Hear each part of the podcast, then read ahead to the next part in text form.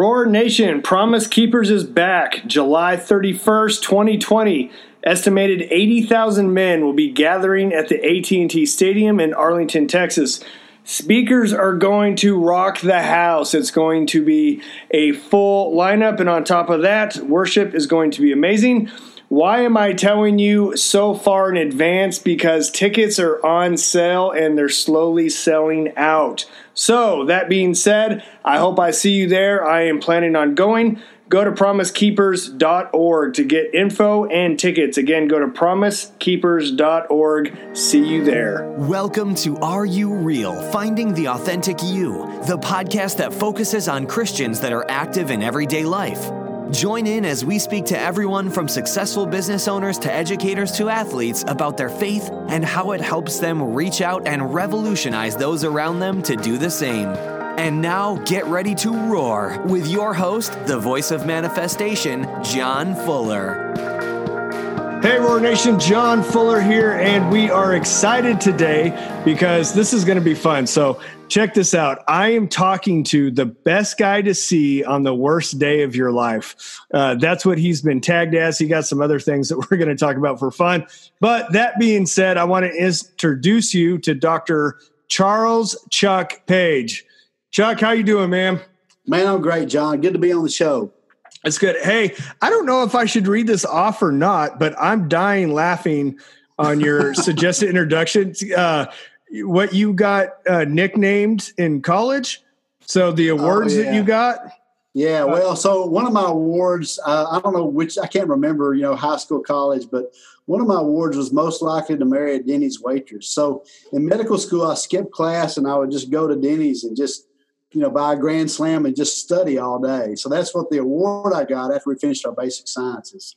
So yeah, I got some weird. Yeah, in high school, I got a award for. Uh, uh, I got second place for ugliest man on campus. You know, it's just. you know what I'm saying? So anyway, I guess I'm the Charlie Brown, and then I, then I got most likely to get sued for malpractice. And let's let's don't even talk about that one today. I would say you can guys you guys can keep that one, man. I'd say you can have that one back. I ain't taking it. All right, so that, that was funny. I read that on your bio sheet, man, and I about fell over laughing. So that made it so f- for fun. Okay, so Chuck, why don't you tell us a little bit about who you are, uh, what you do, and some of your background? So I am a uh, small town surgeon. I do everything. I carry okay. a lot of different hats. Um, you know, I've been doing this for about 25 years. So, um, you know, the older I get, the more boring I like things to be, you know, but it always seems like I always get the crazy, the crazy stuff, you know, especially you know, I know you're out in Amarillo, but in East Texas, man, the thicker the trees get, man, the, the crazier stuff the harder you get in the trees. So, so that's kind of one hat that I wear. You know, I'm a, I'm a deacon in my church. I'm busy with my church. I'm married. I've got five kids. Wow. And uh, yeah, two are in college. So I can't quit my day job, but I sure would like to. Yeah, no kidding. But, yeah, so I got two two in college, and I got one going to college. So we just got all kinds of moving parts. I tell people I'm the best guy to see on the worst day of your life, but my wife is the best person to see any day of your life. She's just she's awesome. That's so that's we've been married about 25 years, and she puts up with me, and I, I don't deserve her. That's for sure. 25 years of marriage. Congratulations. Um, hey, I'm curious. This is going to be a side note. What uh, I, I watch uh, like crazy things that happen in the ER sometimes Yep. I get a kick out of it. What's your craziest like walk in that stands out to you? Oh my goodness. I can't even remember. I mean, there was a guy that came in with a tattoo on his chest that said, you know, ready for heaven, and he was ready for heaven. I mean, literally. I mean, just crazy things. Yeah, yeah. the ER is crazy. You know, I see stuff that would make Doctor Pimple Popper probably p- pass out. You know, so yes, sir. That is hilarious. Okay, so along your journey of school, uh, maybe school or life, just recently, it doesn't matter. But do you have kind of like a, a life scripture or mantra quote that you've kind of just stuck with that that you're grounded on? Well, I think uh, well, there's so many, but probably you know Ephesians two ten. You know, for we are His workmanship, created in good works for Christ. You know, I can't even quote it now. For we are His workmanship, created in Christ Jesus for good works to walk in those things which he's prepared for us to do. Oh, I love I that like verse. That. You know, so yeah, it's Ephesians two ten. I decided I'm going to steal that. Now I got a bunch of books I got to sign myself, and I'm going to steal your Ephesians two ten. I like that. Created for good works. Yes, our poema. The Greek says poema. It's like we're a we're like something that God's writing down, writing down the story. Man, and I got some stories to tell you, you know, as we yeah. all do. Yeah, absolutely. That's good stuff. Okay. So, Chuck, why don't you take me a little bit on your journey of why you got, because we're a lot about stepping into purpose or calling, uh, what we're called to do. Why or when did you decide to become a doctor? Kind of what was some of that process of maybe from high school, college, uh, going forward? So, you know, for me, I never opened a book in high school. I was a football player and something clicked. Uh, you know, I became a Christian about age 16, my junior year in high school. Okay. And things begin to change. And, um, you know, one of the biggest role models growing up in small town Texas was uh, my family doctor. And, you know, God just began to work in my heart. My mom and dad never went to college. And so this was a completely different journey. My dad was a landscaper. We grew okay. trees, we landscaped houses, you know, anything that was hard work, my dad somehow found a way to get me involved in it. So, you know, long, you know, yard mowing, that kind of stuff. So I figured I, I wanted an inside job. Um, but anyway, uh, I just began to take that, you know, that step, you know, and, and I went to a small liberal arts school in Sherman, which was um, really formative and failed my first set of exams. Didn't know what I was doing, but, uh, you know, God was faithful the whole way. And uh, it's been a journey. And, yeah uh, you know, I kind of always thought I'd be a small town doctor, and since I am a small town doctor, small town surgeon, so it's it's unique, and then I get to know my patients a little bit better than most, you know, urban surgeons because I see them for a lot of different things. So it's kind of gratifying. So, at what point did you decide that you thought was it because of your role model that you thought you'd become a doctor, or did you just kind of step into it? You thought you'd give it a stab at it? Well, I mean, it's a calling. I mean, you know, okay. definitely, and that's kind of what's kept me going. You know, as, as you know, medicine is is crazy these days. I tell people we're I feel like we're rearranging the deck chairs on the Titanic. Oh gosh, you know the way all the regulations and stuff, and you know, I, I tell you, and, and and medicine's becoming more of a shift work type mentality, and the things that we kind of um, valued as physicians of the last generation, at least. I'm becoming a dinosaur, by the way. I'm 50, you know. So, but the things we valued, you know, ownership of patients, you know, this is my patient, this is my responsibility, you know, con- continuity of care, all those kind of things are just kind of, they're just kind of gone with the wind now. And so it's a whole different kind of. Um, Why is that leaving? That, to me, that's really sad because when I think about that, I mean, I want to see the same doctor. I want to, I want to feel like I'm valued by, uh, my doctor for the sense yes. of that. So, so why is that going away? A lot of it is because of you know the Affordable Care Act and a lot of the new regulations that we have. I mean, a doctor, most like for example, primary care doctors, they can't see you in the office and go to the hospital and jump through all the hoops they have to jump through, you know, to see you. So you see somebody that you don't know in the hospital, and you know you're not really cared for by a doctor in the hospital. You're cared for by a system. You know, yeah. so every day you see a new doctor. So there's a lot of. Uh, this is the way I feel.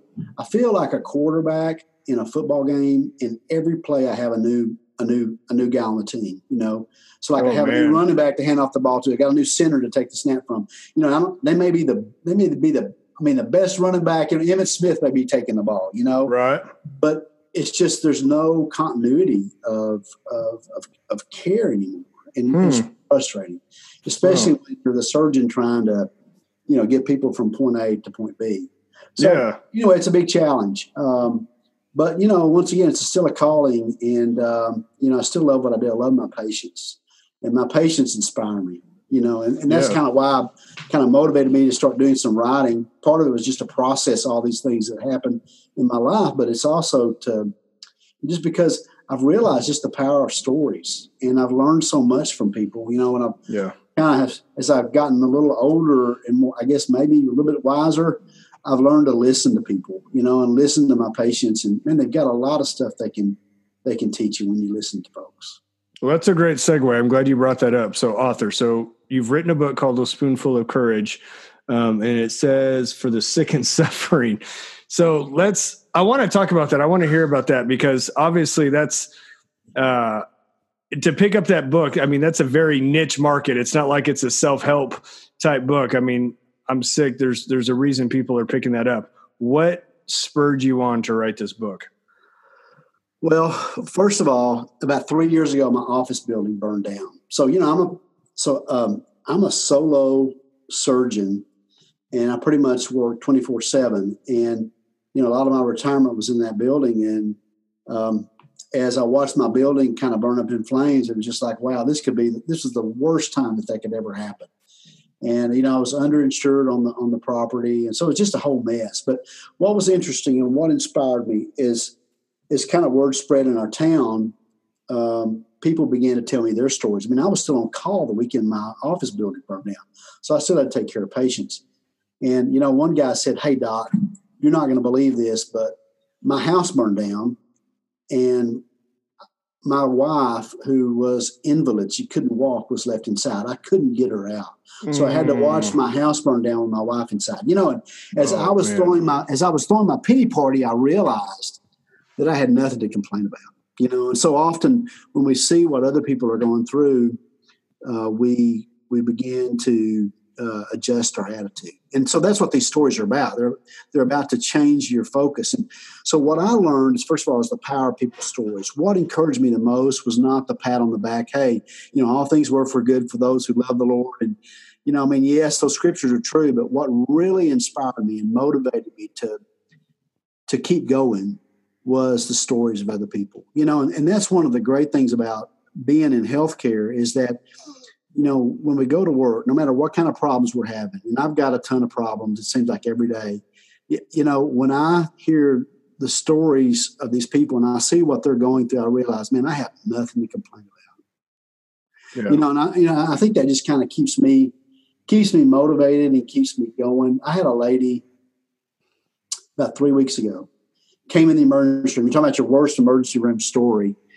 she had had ovarian cancer for 16 years and she oh, was wow. trying i mean no more chemotherapeutic options. I mean the big big city cancer doctors they're done with her. And she comes in she's had this bulge growing in her abdomen and it exploded and all of her bowel contents just leaked out onto you know her, her belly. I mean just the most horrific thing you can imagine.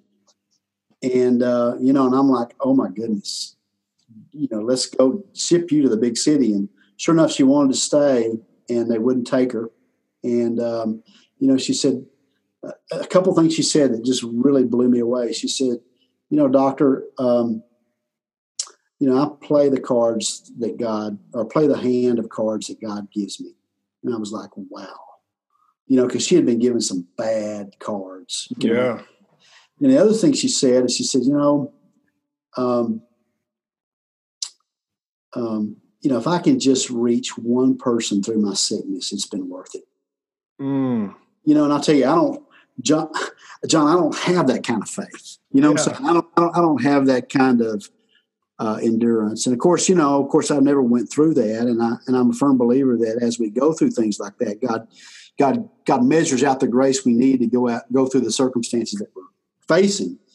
But man, that just, I mean, that just encourages me, and that's just a faith that you know, these are just everyday people yeah. sharing sharing their stories, and you know, and I just felt like these stories needed to be shared with folks. So it's kind of the book is very similar to a chicken soup for the soul, but it's really faith based, and they're really stories that kind of help people change their focus. You know, I don't know about how you deal with your problems and challenges in life, but I tend to, you know, all the why me, you know, why me, why now, why God, why is why not somebody else? Why can't somebody else deal with this problem? And and um, you know, these stories help us change focus. You know, from an inward fo- focus to more of an upward focus, looking at God and His promises, and you know, all the things you know that that He's He's promised us in in a, in a crisis or in, in yeah. any kind of obstacle or challenge. That's really good. One of the best advice I ever got. I was going through a uh, kind of like a hearing God's voice for your life um, class, and the guy said, he said the worst question you could ever ask God is why. He said, what you need to be asking is, God, what do you want to show me through this situation? And and when he said that, man, I thought, man, that's really good because the fact is, is that what's already is done is done now it's more like god what can we do this? Like how what are you wanting? How can you be glorified in this situation? How can you fix it? And what can i do to be part of that situation or circumstance? And, and i think a lot of times for years i was that victim growing up and like why this and why that? And man once he said that it literally like you said you your book you change your focus. It radically changed my life because all of a sudden i felt empowered by the Holy Spirit and by my Heavenly Father to say, hey, something can be done about this. I'm not a victim. This can be fixed. Wow. Yeah. And that's ex- well said. That's exactly that upward focus. You know, so often we see our problems, but we don't see the possibilities that our problems bring, you know, and, and, you know, suffering, whatever kind of suffering it is, it's an invitation, you know, for intimacy with God, to know God better. It's a, it's an opportunity to grow and change and mature you know, it talks about that in Romans, about, you know, in James, how we should count it all joy, knowing that all these things are going to be produced in our lives. It's an also it's an opportunity to influence people. And yes. you know, it's funny, I, and I see this all the time, just like this lady with cancer. Man, she just in her suffering and in her attitude that she had with her suffering, man, she was able to just really inspire people. And people would listen to her that, you know, I could never you know, I could never influence, you know, even as a doctor or whatever, you know, but just the fact that she, uh, just the way she responded to her, to her circumstances was just, man, it just, I mean, it just, uh, you know, caught people's attention. Yeah. So I'm curious, how many stories did you end up with in the book? Did you end up interviewing a lot of people like in town and your patients and stuff? Well, a lot of these are my patients. I mean, I've changed a lot of the names and some of the scenarios a little bit for confidentiality purposes. Uh, but they're real stories about real people. Yeah. So you know, um, yeah, they're they're real.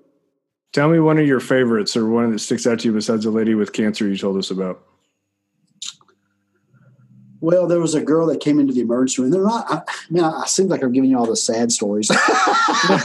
well, the book is about sick and suffering, so I wasn't expecting any like comical joy out of any of these. So, well, there are some funny stories in there. So, okay. Anyway, let me tell you something. So there was an old there's an old rancher that knew he came into the hospital and kind of an he's kind of these guy didn't like doctors and so this old rancher uh, was out feeding his cows and and uh, you know he had this old fence that was about broken down. So he took this electric wire and put it around his you know his corral and he got out there and as he was putting out feed, you know, he he he fell and he hit hit the electrical wire and it you know it shocked him, you know, and, right. all of a sudden the guy realized he was just feeling better and feeling stronger. You know, he got up and wiped, wiped the dust off his breeches, and so went back and you know four or five days later began feeling kind of sick and again and went back out to his corral and oh my gosh started feeding again and once again fell and hit that wire and man it gave him a jolt and he kind of kind of something you know i guess a light bulb went on in his head uh, no pun intended. But you know, he said, "Man, this is pretty good." So he took the wire and he ran it through his house. And so every morning he would get up and he would drink his coffee and he'd touch that wire, you know. oh my god! Anyway, later, you know, so you know, I got kind of a consult in this, but later he came to the hospital and he was in atrial, you know, fibrillation. He was, you know, it was actually what the guy was doing was doing cardioversions when he touched that wire, would shock his heart and put it back in rhythm and uh, you know he almost killed himself. You know the the point is, you know, we need to be. I'm, just dying be, laughing, man, because I have I'm in a small uh, ag town, yeah, and I and I'm around guys like that all the time. So I'm picturing guys that I know that would do that. It is it's just we, comical, man. We guys tend to be back, the worst physicians. You know, just the point of you know, sometimes we can get ourselves in some big trouble when we don't go to the great physician. You know, that God has yeah. the answers, and, and, often we don't. You know, we don't look uh, for the answers in the right place. And hey, I'm a doctor. I try to treat myself too. I'm I'm getting worse. I'm one of those do as I say, not as I do doctors. But a sad story. Once we had this uh, girl come in on an ATV accident. She was uh, fixing to go to medical school. Beautiful girl, bashed her head in and had a closed head injury. Basically, mm-hmm. was in a coma, and it was just obvious she was going to die. Nothing the neurosurgeon could do. And so the family uh, gathered around and uh, kind of began. You know, I mean, how do you tell a family news like that? Yeah. You know, in one instant they've got this successful, beautiful daughter, and now it's all gone.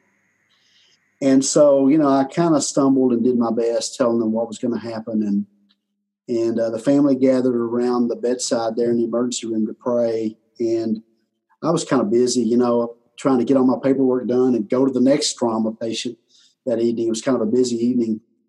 And uh, they were in there praying, and you know, one of the alarms went off. I went back in the room, and Grandma saw me out of the corner of her eye, and she asked, "Hey, Doc, would you come pray with us?"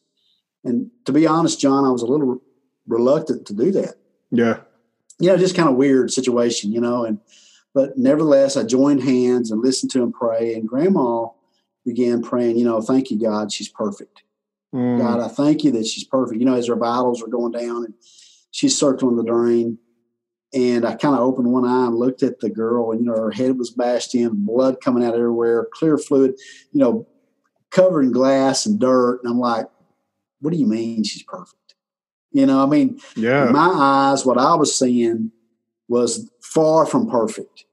And uh, you know, those words that girl went on to, you know, to to be with the Lord, but you know, those grandma's words stuck in my head. You know, she's perfect. You know, grandma was seeing the unseen. You know, she was seeing something that went beyond, you know, what we see here in the here and now, you know, and really that's a pretty amazing uh, expression of faith. You know, so often we think of faith as being delivered from our circumstances, but you know, but faith is sometimes also accepting the inevitable and um, knowing that God somehow is going to weave this in for for good. And so uh, that's one of the you know the stories that really sticks in my mind about really how to you know how how to see the unseen and have faith in the midst of something just really horrific. You know, we're all about being real around here. And if I'm being truthful, I hate shopping for insurance. So recently, I found a company that made my life much easier and also helped me find an insurance policy. And they help you find all different types of insurances. So, what was it? I'm glad you asked. PolicyGenius.com. So, I went on Policy Genius, got a uh, quote.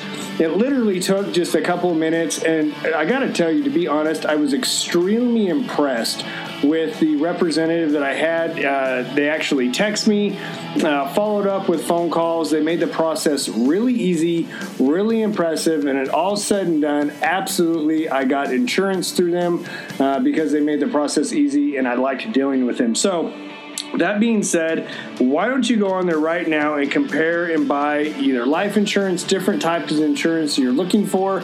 Get on policygenius.com and see what they can do for you. I do recommend them and personally use them. I'm curious that story and maybe others like it. How has that impacted your faith? You know, it's hard to process. And I think maybe that's one of the reasons why I started writing Mm-hmm. You know, I'm having, I'm having all these changes in my life, you know, and and uh, you know, a lot of people journal. In fact, journaling has been shown to be actually be healthy for people. But um, you know, it, it does impact your faith, and uh, you know, sometimes uh, you just, you know, like you said, we wonder why. And you know, you know, Job asked God what sixteen or seventeen times, "Why, God? Why does this happen?" God never answered him, and yeah. you know, and we're always going to have this on this side of eternity. We're never going to know the meaning of suffering, and I guess that's the thing. It it's really about a relationship. It's really about um, you know having that anchor for the soul, that depth of faith. That you know, come what may, God still God still got us. You know, and um, you know, but, but it's been good to see that um, in the lives of other people. What have been uh, some of your feedback as far as like testimonials and stuff? Just I love testimonies, like even with my book and stuff. I love hearing them because it you wrote it obviously to impact people's lives, and and I'm sure you have. What are some of the testimonials you you've gotten from that? Well, one of my first books was my was my my friend and uh, who's a orthopedic surgeon there in Amarillo, and uh, I sent him a copy of the book, and it, it really blessed him. I think he's I think he's given them out in his office. So uh, there in Amarillo, but you know it's funny. It's like when I go to book signings and stuff, you know, people cry. They tell me their stories. It's it's sometimes it's really kind of uh, it's kind of edgy, it, but it, but it, but it connects with people in a deep way, and that's what the stories are about. You know, my prayer is that somewhere in this book you're going to find yourself and connect with one of these stories in in a real way um, that's going to you know impact your life. So yeah, I mean, I'm getting all kinds of great you know great response with it. Um, you know, if you're not really sick and suffering, it's one of those books that you know, it, it, it, may not be for you, but you know, but everybody knows somebody in their family or whatever who needs to be encouraged. And sometimes we, you know, we just don't know what to say to folks, yeah. you know, who are going through some tough times. And sometimes we give the pat answers and, you know, um, but this is a good thing for people. It's a good resource for people, you know, to know what to, to give to somebody, you know, when they don't know what to say. Um, but yeah, I've gotten some good responses. You know, it's one of those things. I think it's going to be a, a slow book to catch on. You know, uh, I want to do a series. I want to do a series on uh, not only uh, a spoonful of courage for the sick and suffering, but the caregivers. You know, the caregivers are kind of a forgotten people group. Yeah. And and they're the ones that suffer just as much as the as the sick person. You know, their whole life changes, the responsibilities changes, you know, and all the attention is usually on the sick person. And so their their whole life is displaced and it's all changed by this disease. And they're probably even more affected than the sick person. So, you know, how do you how do you encourage those people? So, you yeah. know, I've got a whole hopefully if, if if it does well, I'll have a whole series of books. Yeah, well, I hope so too. Uh, you know, it's funny you said that. I'm I'm about to do a work for a client that their uh, their spouse unexpectedly passed away, and it literally just obviously rocked the world. They have uh, he was older, but they have uh, kids, and we have to do some work on their house and stuff. And and I just saw the chaos. You know, a lot of times it, it sounds really sad for the person who dies, but I mean, he went to go be with the Lord. And I mean, like he has, I mean, he's good. I mean, I'm like, to me, in my mind, he's like, he's checked out, he's gone, he's, thank you, Jesus. But it's the it's those that are like you said that are left behind that got to deal with the sadness and them not being there and and all those things. And i think you know that's that's the hard part. That's the part that makes me sad not the person who's passed uh if if they're with the lord. So I, i'm i'm looking forward to that for you yeah so yeah and grieving is man it's huge you know so we all grieve in different ways you know it's hard to sometimes you know, it's just to give people space to, you know, we think they should be over it, you know, and it's amazing how these people can have, you know, flashbacks.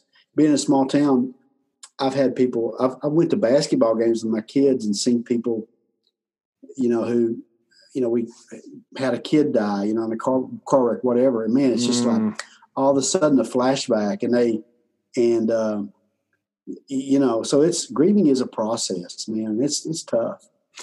I'm curious. I've never thought about that. Is that hard for you in the sense being in a small town because you see these people, so you see spouses and parents yeah, and stuff like that. So you have okay. You know, I've had people though that smile at me and say, "Hey, doc, I hadn't seen you in ten years." You know, it's like this kind of gives you a complex. You know, it's like, hey, they, they're happy they haven't seen me. You know, yeah. Seriously. But yeah, but you know, but it is good. It is it is, you know, when things are good, they're really good, and when things are bad, they're really bad. You know, but yeah. you know, that's my calling, you know, and pastors have the same thing, you know. Yeah, very true. Pastors and and all of us do. We have sometimes these situations with people that, you know, things are just never the same. Yeah. But you got to okay. put that in God's hands and know that hey, God's got this, and and uh, you know, you just got to move on. Absolutely. Okay, so I'm curious. I joked around it, uh, joked around about the beginning of the show, and I said you've been nicknamed the best guy to see on the worst day of your life. How did you get that title? Because I don't well, think we talked about that. Well, John, I'm a guy you never want to see. I mean, you know, if you, you know, I mean, I don't meet people. At, I don't, I don't go to many functions, you know, and when I do, I'm kind of like, you know, I guess I'm kind of socially inept. So, how was your day, Doctor Page? well, I didn't kill anybody today, yeah. you know. oh, you know, drained pus and took out a cancer, you know. I mean, yeah. people just kind of run off when I start talking about that kind of stuff, you know. So, you, you know, um, um, you know, I'm a I'm the guy that um, kind of like uh, maybe like maybe like the center on the football team. You never know they're there until something bad happens, you know. And you're glad you had them. Yeah, you're glad you had them. So that's that's what I tell people and try to describe to them what I do. You know, so okay. So a couple of personal questions. What do you feel like your biggest strength is in what you do? Listening, encouraging people. That's good. You know, you know, as a doctor, um, you know, it's funny. The things that we learned in medical school are still true. Ninety percent of our diagnoses are based upon what people tell us, and if we just listen, we don't need a CAT scan. We don't need a bunch of fancy tests. If we just listen to people, they will tell us what's wrong with us. And so, if we stop and we listen, and it's so it's so challenging in this technological world. You know, we want to get the CAT scan first, or whatever, or you know, um, click buttons on the computer screen. But if we listen to people they'll tell us what's wrong with us. And so I've learned to listen to people. And you know, that's the benefit of that is I've learned to listen to their stories too. Yeah. So, you know, of course, as a general surgeon, it's always hard work. It's just showing up. You know, 90% of my job is just just being there, you know, because it's always at two o'clock in the morning, something bad happens. So anyway, yeah. So anyway. Is, is our parents told us nothing good happens after 12? Yes, that's what I tell my kids. Yep. Don't ever go out after midnight. You know, I tell them don't don't ever ride an ATV, a horse, uh, or a motorcycle. You know, nothing good happens. So, okay, I'm I'm curious. Okay, so one of the questions I ask within your strength, do you have a weakness or do you have something else uh, that's that's a weakness? But sometimes I say that you can have an over uh, an uh, an overextension of your strength can be a weakness. But I don't know if that's. Oh yeah, in, impatience and anger. I mean, I deal with impatience and anger. You know, I mean, somebody said, you know, Dr. Page, you're going to put on your tombstone. Is the next, next patient in the room yet? You know, I mean, I'm very efficient with my time and I want to get things done. And so, you know, but I am learning patience. And, you know, I, and in my book, some of the things that I bring out, and, and like this is my own therapy, okay? But, yeah. you know, uh, patience is a is a fruit of the spirit. It's a gift of God that we can draw on. You know, we don't have to pray for patience because God's already given it to us. I need to remind myself of that. You know, God's yes. already given us patience. I mean, you know, we can pray, God, help me to to to access the patience you've already given me, but it is a fruit of the spirit. And so, um, you know, I'm I'm just on the way like everybody else. You know, I'm still, you know, in that process of being chiseled away and growing and maturing in my faith. And man, it's a process. You know, there's so many things now that make me impatient, especially with medicine medicine, you know, you've been practicing medicine for 25 years, probably like your, you know, your construction work. It's pretty easy. I mean, you know what needs to be done. It's just all the paperwork and all the things, yes, that, all the obstructions that get in the way, you know, and you know, I'm just trying to help my patients and get get done, you know, and the whole system now is is against that. Complicated. Okay, uh, a couple more questions, but one thing I want to ask you: What's the biggest thing that God's stirring inside of you right now that you're excited about? the biggest thing that I'm is stirring around in me right now. Um, you know, I'm just learning to wait on God. You know, just learning to, you know, like I said, that has to do with the patience. Patience, yeah. You're, you're, just learning to wait. Um, and a funny story. Let me tell you, tell you I got to tell you this story. Okay. So, and I don't mean to divert from this, but uh, you know, every town's got a Walmart. So we had this guy that came in, and you know, he wasn't the brightest guy, and he came in and he needed a bowel surgery. So I did this in surgery on him and, you know, cut out his intestine, sewed it back together. And, and he, you know, he did, he did pretty, he did pretty good. You know, after surgery, his, his, his mom, I knew, I knew I was in trouble because his mom said, you know, Hey doc, uh, you need to get him back on his medicines. oh God! you know, you know, when you've had a bowel surgery, you can't do that. You know, so usually, you know, people with bowel surgery like this, you're in the hospital about a week. So about two o'clock in the morning that evening, the hospital administrator gave me a call. He said, uh, "Dr. Page, we've got a problem. We can't find your patient." So my patient, this guy's name's Wally. So this, this guy's name's Wally. He was he he took his pole and he left the hospital and he walked across the street and walked over to Walmart.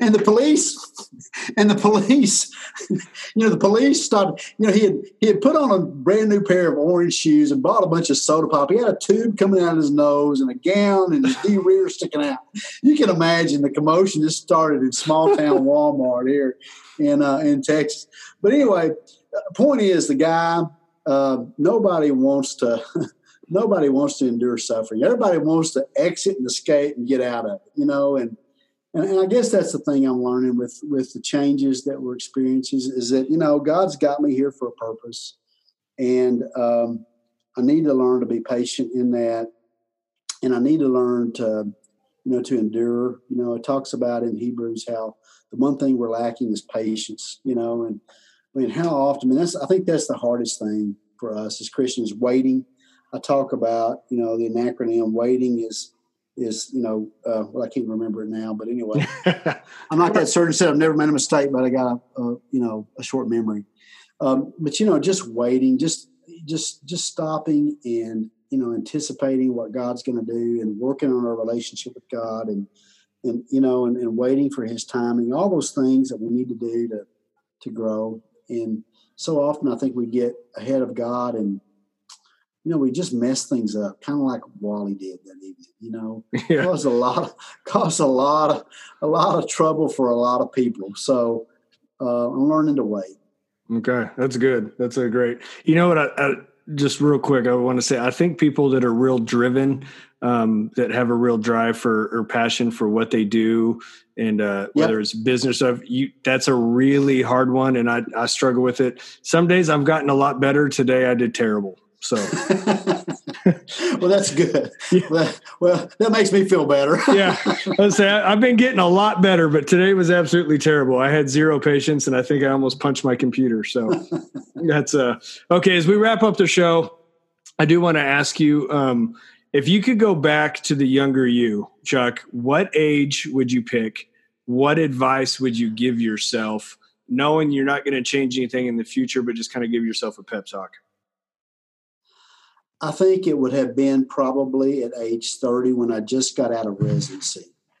You know, I had this vision that, you know, getting out of training, you know, that, you know, I just kind of entered the promised land, but I, I wasn't really preparing myself for the marathon that this was going to be.